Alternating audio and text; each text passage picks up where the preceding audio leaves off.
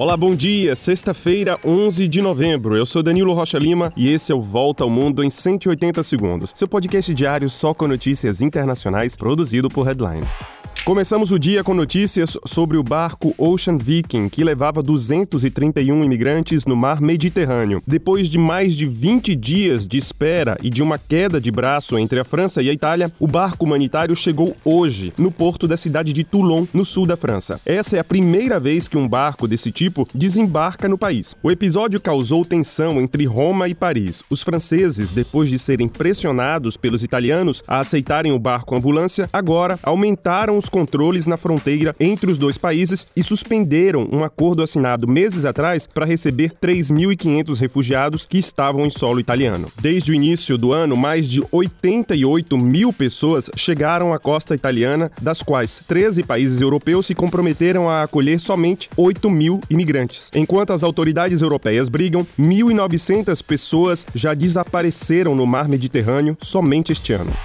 Olha, mais um alerta para o planeta. As emissões de dióxido de carbono no mundo devem aumentar ainda mais este ano, cerca de 1% a mais que em 2021. Os dados foram anunciados por cientistas da organização internacional Global Carbon Project, na COP27. Poucos países são responsáveis pela maioria das emissões na nossa atmosfera. A China é o primeiro responsável por 32%, seguida pelos Estados Unidos com 14% das emissões e pela União Europeia e a Índia com 8% cada. Os cientistas alertam que é preciso parar de adicionar gases de efeito estufa na atmosfera até 2050 se quisermos evitar um colapso do meio ambiente.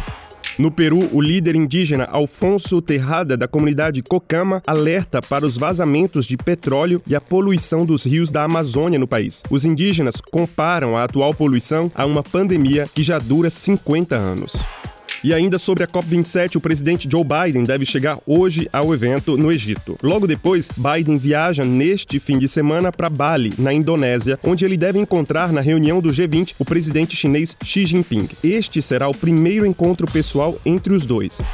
E falando da guerra na Ucrânia, as tropas de Kiev anunciaram ter conquistado mais de 12 cidades e vilarejos na região de Kherson, no sul do país. O avanço acontece depois do anúncio da retirada das tropas russas da região. Em resposta, os russos bombardearam na noite passada um prédio residencial na cidade de Mykolaiv, também no sul, deixando pelo menos cinco mortos.